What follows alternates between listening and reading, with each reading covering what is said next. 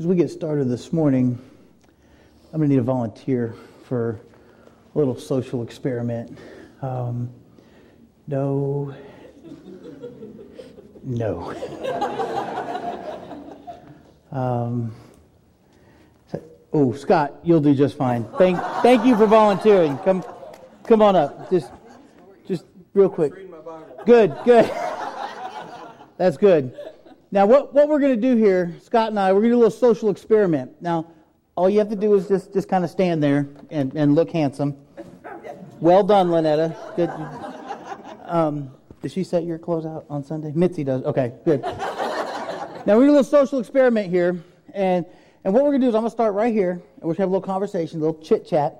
And, and I'm going to get a little closer as we talk. And I'm going to get a little closer. And at some point, you're going to go, whoa.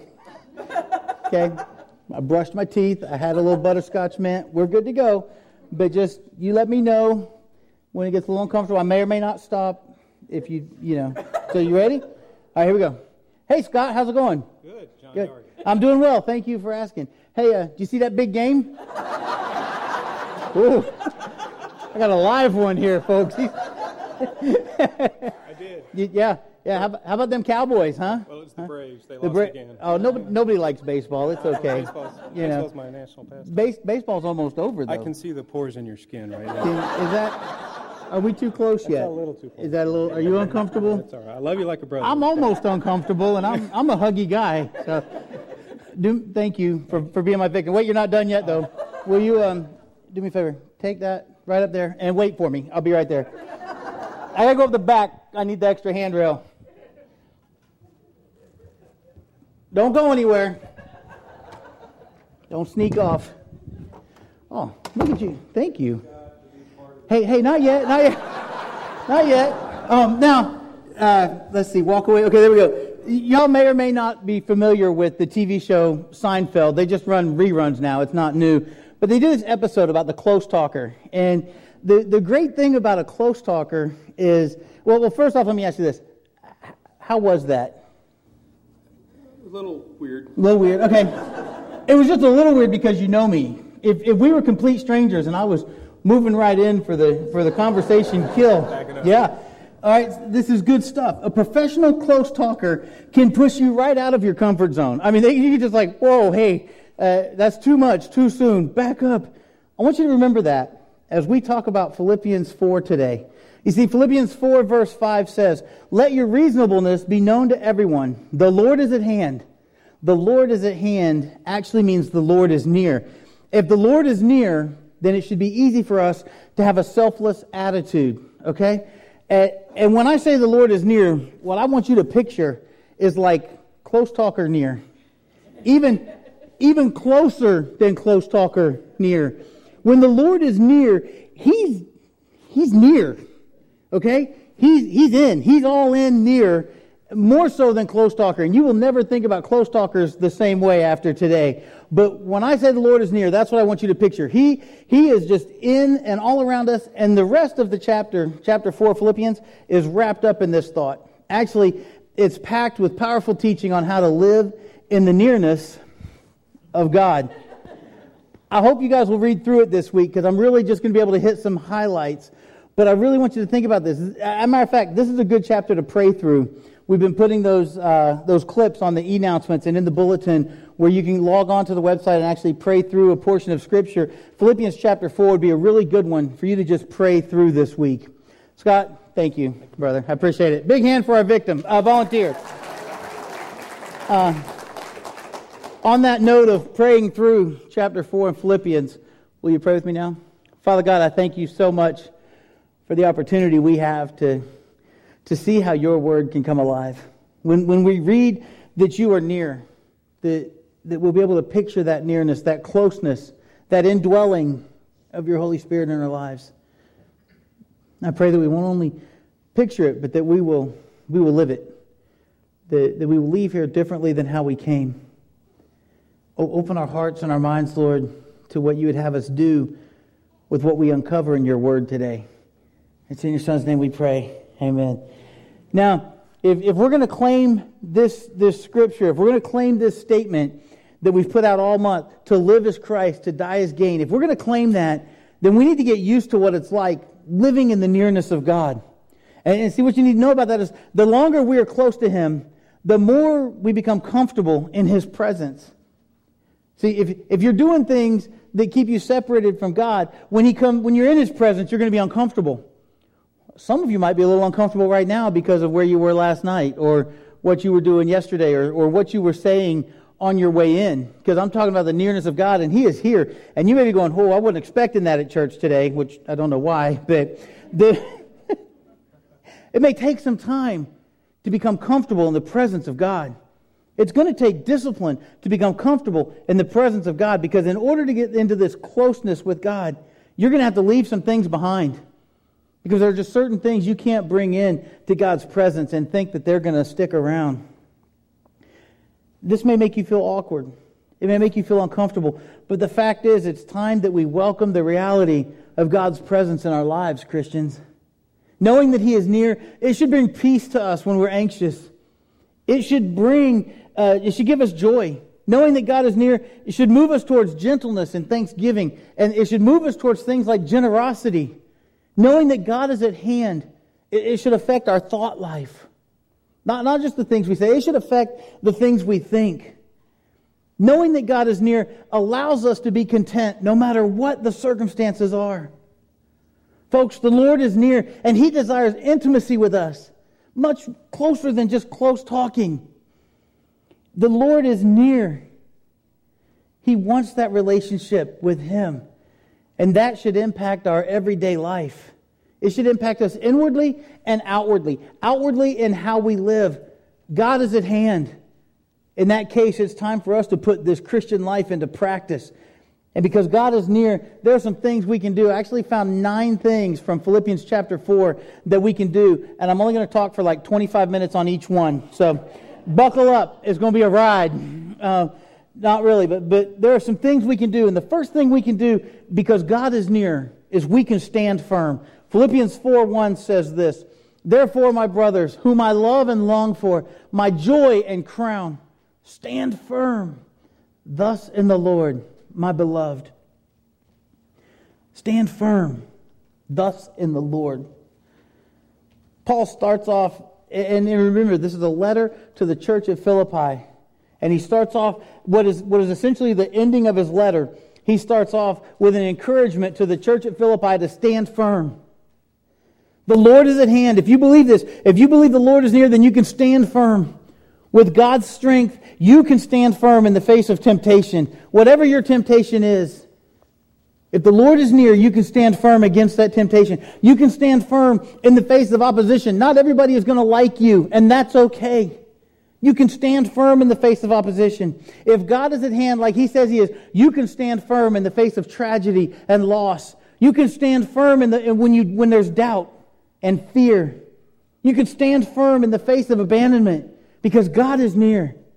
Notice what Paul doesn't say. Those of you who, who know me, you know I'm a, I'm a fan of what Scripture doesn't say sometimes, because I think sometimes silence speaks just as loudly as the words that are written. But here's what Paul doesn't say. He doesn't say to the Philippian church, "The Lord is near, go out and fight in the face of temptation." The Lord is near, fight fight in opposition, or, or fight through tragedy, or, or fight through doubt, or fear, or abandonment. He doesn't say that. He says, just stand firm. You know why he says that? Because he's lived these things. Paul's not somebody who's just, who's just writing out some words of comfort. He knows that to live is Christ and to die is gain. He can give this advice to stand firm because he knows that when we stand firm, God is fighting for us. We don't have to fight. Sometimes we just have to be still and know that He is God. And He knows, Paul knows, the battle's already been won. We can stand firm because God is at hand. He's there to comfort us. He's there to accompany us when we're lonely, when we're abandoned. We can stand firm because we know that this life is temporary. The next life is eternal. And because God is near, we can stand firm. That's the first thing we can do. The second thing, when God is near, we can stand firm. We can overcome disagreements. And some of you already are going, uh-uh. because I'm still right and they're still wrong. And until they decide to agree with me, we can't overcome that. But I'm here to tell you, if God is near, we can overcome disagreements. Philippians four, verses two and three, Paul writes, I entreat Euodia, I don't know why you would name a woman that, and I entreat Syntyche to agree in the Lord. Yes, I ask you also, true companion, help these women who have labored side by side with me in the gospel, together with Clement and the rest of my fellow workers whose names are in the book of life. Listen, he's saying to the church of Philippi, help these women. They've labored side by side. These are saints. And I don't mean like, oh, little wings and halo saints. These are, these are good Christian people that have labored alongside Paul and, and sharing the gospel message. But obviously something's come up, and they're having a disagreement. And, and Paul has two parts to this. And the first one, he says, he said, first off, those, those who are in disagreement, stop arguing. Ladies, not you ladies, the ladies in the church at Philippi, because you ladies would never argue. But he said, ladies, stop arguing. He's not even there to really know what the argument is. He may not know the whole story. He may just be on a one-dimensional plane where he heard that, that they were having a disagreement. But it was on his heart to tell them, ladies, stop. And to the rest of you, the rest of you, the, those of you around them, help them. It says different than what, what our own ego says. Our own, our own ego says when somebody's having a disagreement, you take a side. And you, I got to back them up because that's my boy. You can't talk to him that way. No, Paul says step in. Help stop the disagreement.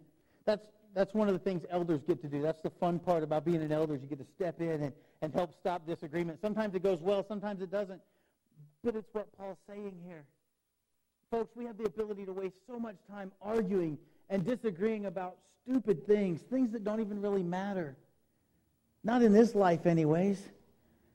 And the good news there is, is that because God is at hand, we can overcome disagreements. Now, it takes some work. In order to overcome a disagreement, we have to sit down face to face. And you have to tell me that you don't like my purple shirt, but then I can say it's okay because my wife does.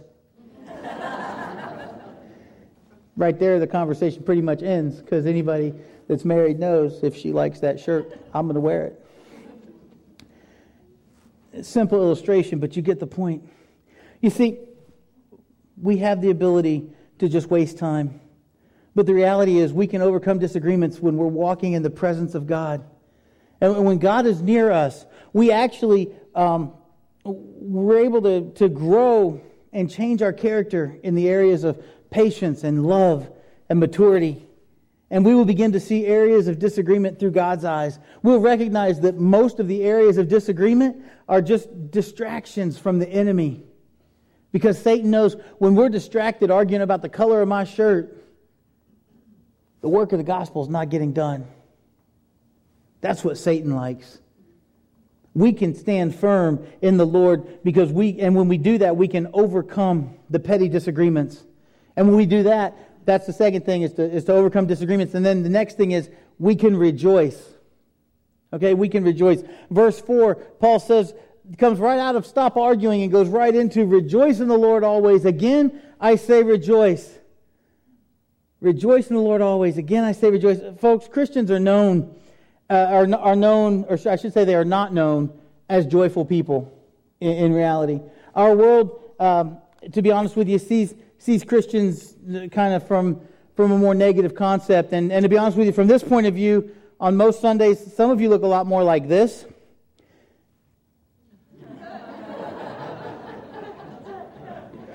this from this point, this is what I see. On a lot of Sundays, you aren't quite as furry and not quite as cute, but I see this on Sundays when I, I am sharing with you the word of the Lord. We, we are worshiping, we are singing, we are praising God. I see this. When I look around, it scares me to see that here because the reality is sometimes we, we come in and, and, and rather than worship like people who are forgiven of their debt of sin, we come in and we just sit here with a scowl on our faces. And it hurts. And here's the reality. Sunday mornings for forgiven people, they should be more like an intense celebration of Jesus, not a funeral service for him. Communion time is a time to remember, but it's a celebration. And then I get that we want to have order, and, and, and you know, we're not going to release balloons and have juggling clowns and stuff, but Sunday morning is a time to celebrate what we've been given, which is a freedom that we will never be able to obtain by ourselves. You, you may say to me, you know what, Fat Rock, you don't know what kind of week I've had. You don't know what my, my week's been like. It's been hard. I, I've had people not like me. I've, I've, had, I've had loss. And I say to you, you don't know what my week has been like. And that's all the more reason when I come here, I rejoice. I repent. I remember that Jesus died for me, and that's why I must rejoice when I come here. Not only that, but rejoicing is important. It's important enough that Paul repeats it twice just in this verse. In fact, he uses the word rejoice in this letter to the church in Philippi sixteen times in total in various forms. It's a short letter. He tells them sixteen different times he talks about rejoice. What brings you joy?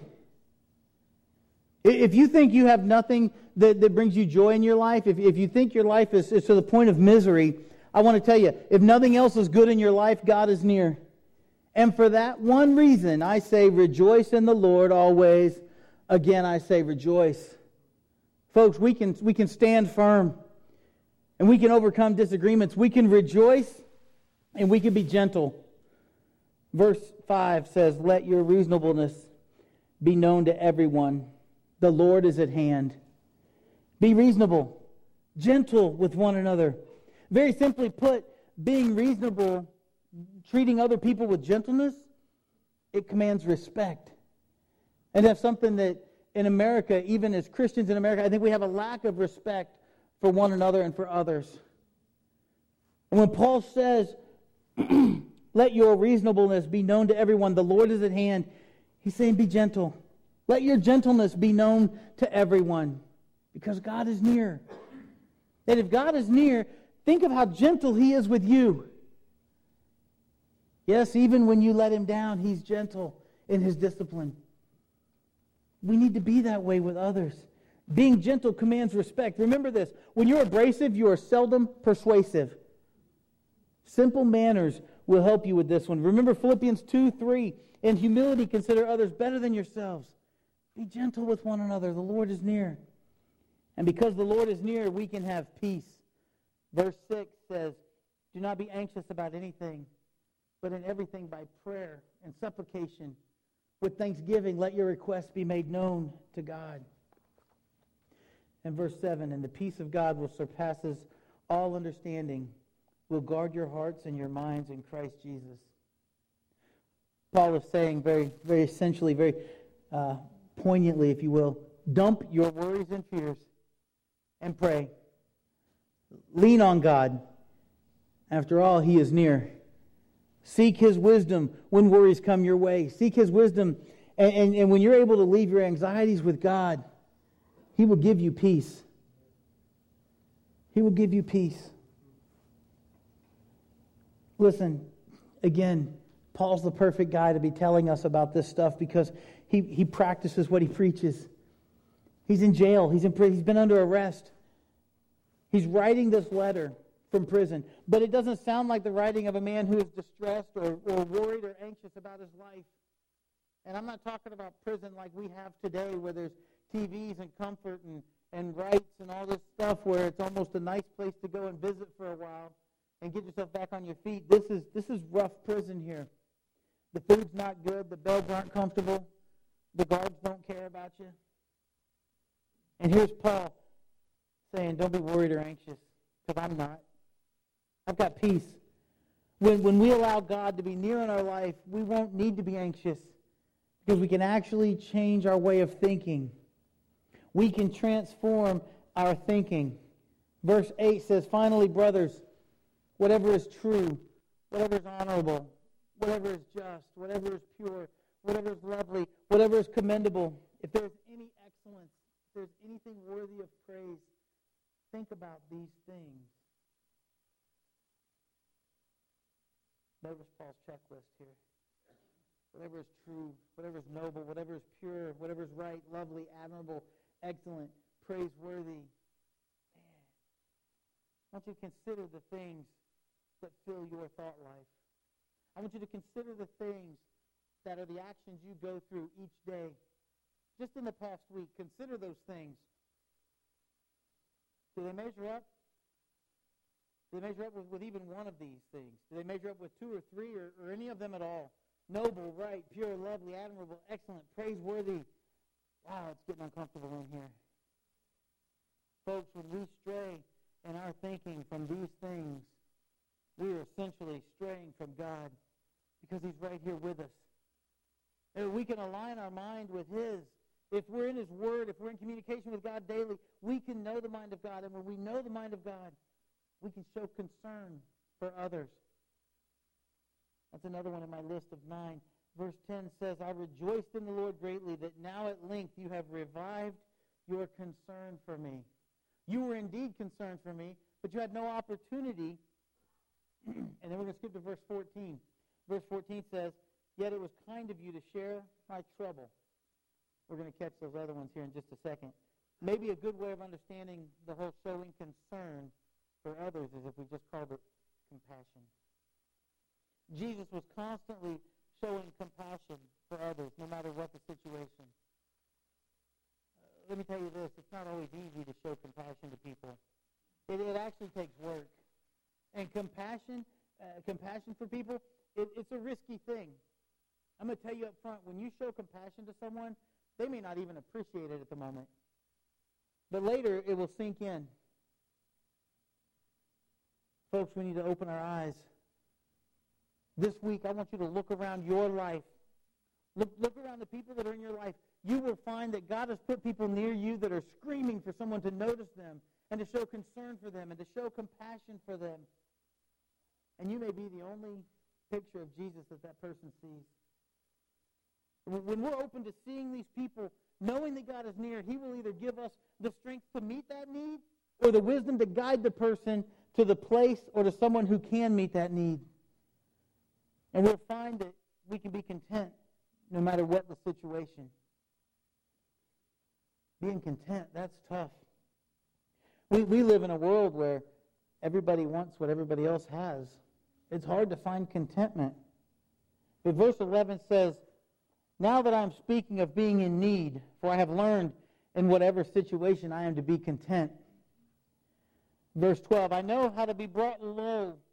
I know how to abound in any and every circumstance. I have learned the secret of facing plenty and hunger, abundance and need.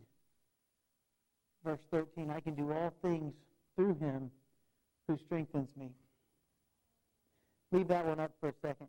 These three verses are, are a good reminder of the fact that we can be content. And I want to look at verse thirteen because it's a very popular verse. Many people know it. Many people misuse it, mainly because we don't know what it means. You say, well, it's pretty simple. I can do all things through Christ who strengthens me. That's what it means. Yeah. It's a bold statement. It's a good statement. It's one, unfortunately, that is often taken out of context and it's misused, especially in the realm of successful people in Hollywood and athletes in, in conjunction with their faith. Here's what usually happens. Taken out of context, we hear someone say, due to a success, Uh, maybe on the basketball court or on the field or something, or maybe they're accepting an award, a, a Grammy or an Emmy or whatever it is they give out, and, and, and somebody is holding their award, and they're just like, thank you so much, I love you, uh, I can do all things through Christ who gives me strength. It's not a bad message because you're a football player or a baseball player or maybe you've done something really grand in Hollywood, and, and it's not. It's not a bad message, but it's not a proper interpretation of this verse either. And when you put it in context, this verse actually speaks about being content in all circumstances, whether rich or poor, hungry or filled, sickness and in health, better or for worse. To those who are truly seeking God and growing in him, putting him first in your life, your needs will be met. And anything else you receive through your pursuit of God and, and, and life is like a bonus. Our contentment comes because we have a God who can meet all of our needs. We have a God who can fill every void. It's not just when we have success that we go, I can do all things through Christ who strengthens me.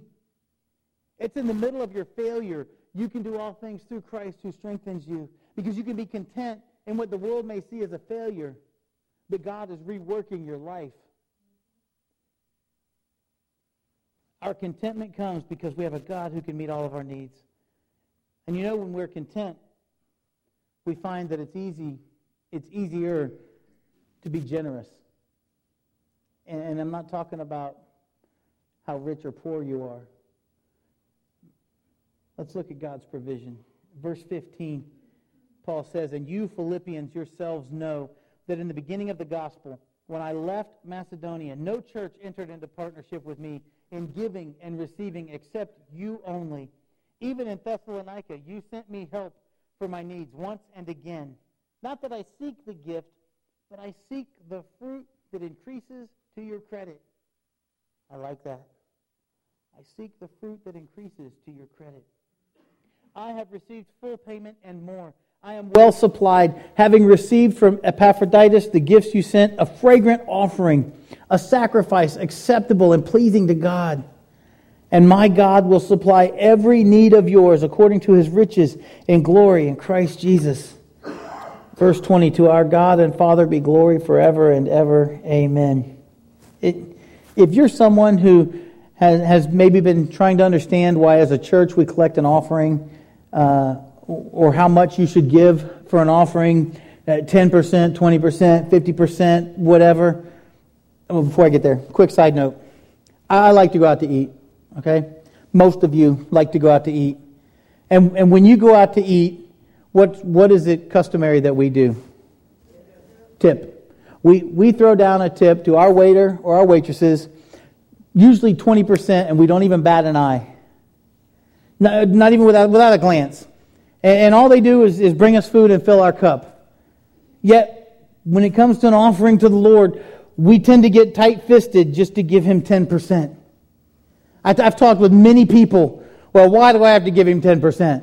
What? Well, you don't. You should actually give him more, cheapskate. Um, we get tight-fisted. Why, why should I give God ten percent? I get it. Okay, God, God's not bringing us breadsticks and water. I understand.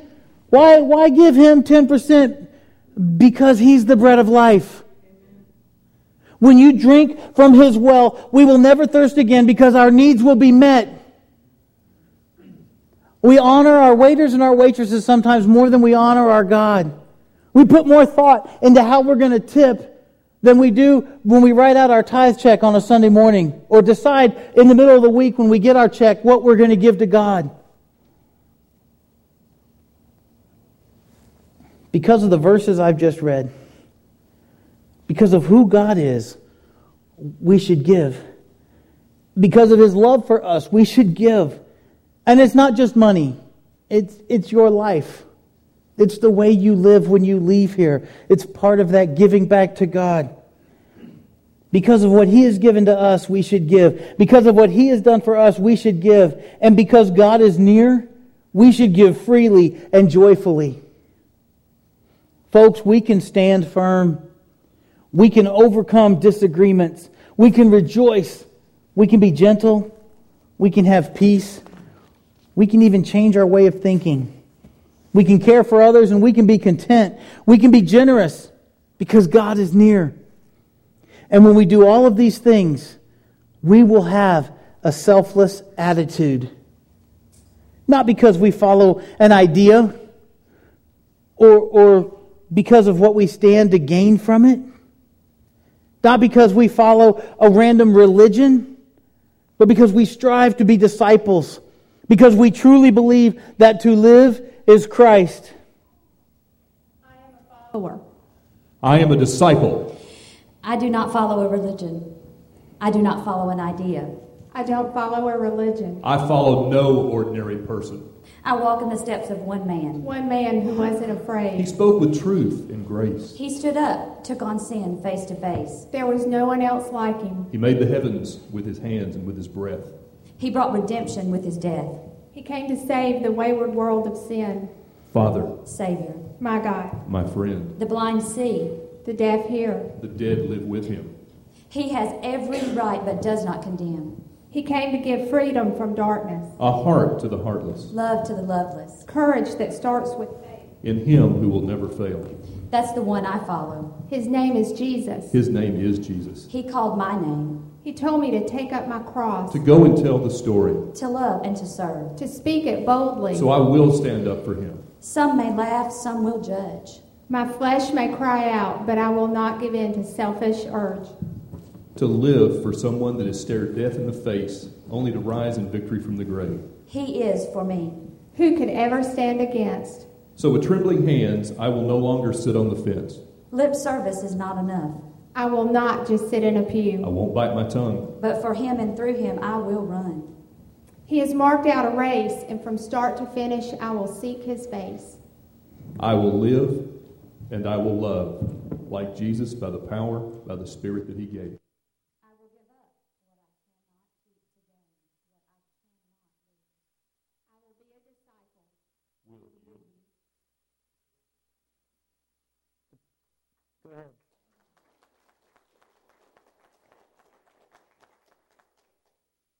Not because we follow a random religion, but because we strive to be disciples.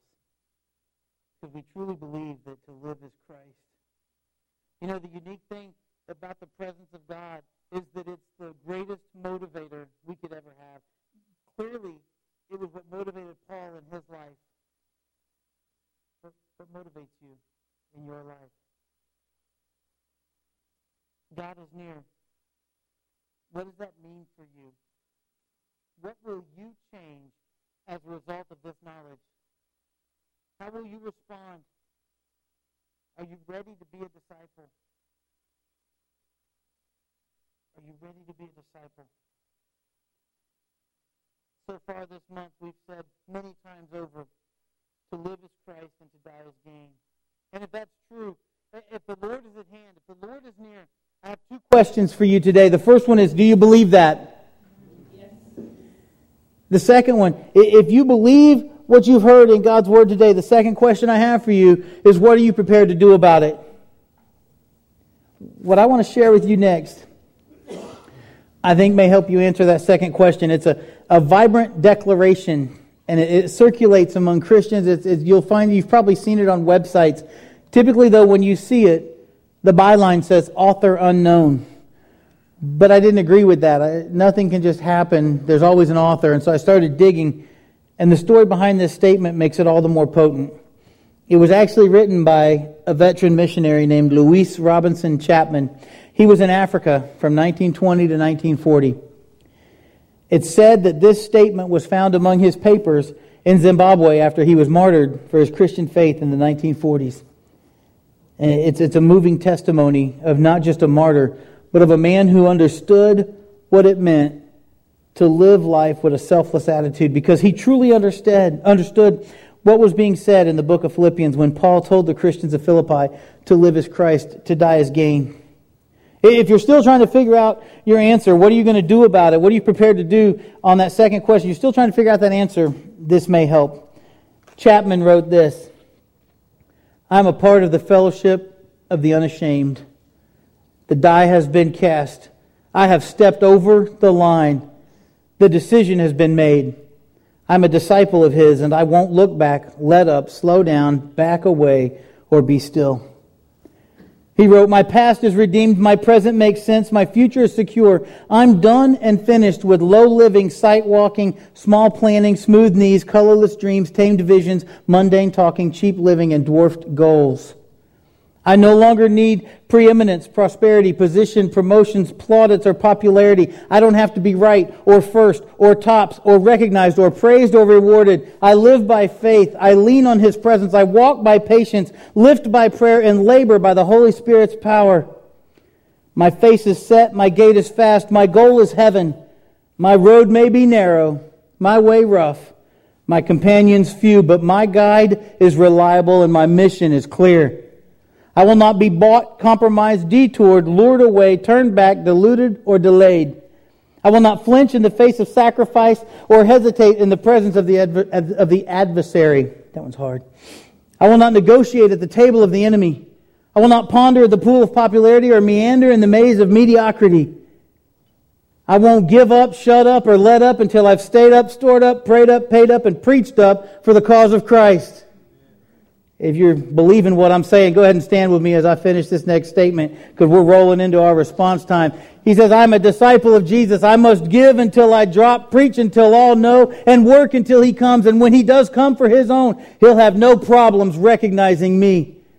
My colors will be clear. To live as Christ. If you've been wondering what it means to be a Christian, your time of wondering is over. And your time of response is now. If your response is to be baptized for the forgiveness of, the, of your sins and to receive the gift of the Holy Spirit, to walk new with Christ as your Lord and Savior today, the baptistry is ready. Maybe for you to once again say to live as Christ and to die as gain, maybe you need to get some things off your back. Maybe you've got something you've been struggling with, Christian, and it's time to, to just lay it down.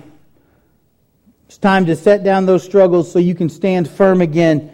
Like I said earlier, our elders are here. They'd love to, to pray with you for a moment of repentance. They'd love to, to talk with you about what it means to live with a selfless attitude for Jesus Christ. Be accountable with you again. Maybe you'd like to partner with us here at Huntsville Christian Church to be accountable to the work we do and the service that we offer to the community. Come and partner with us today. But whatever your response is, whether you come forward or not, I pray that you will respond like Paul, that you will make it a point to live your life with selfless attitude, because now you know that to live is Christ and to die is gain. Will you sing with us?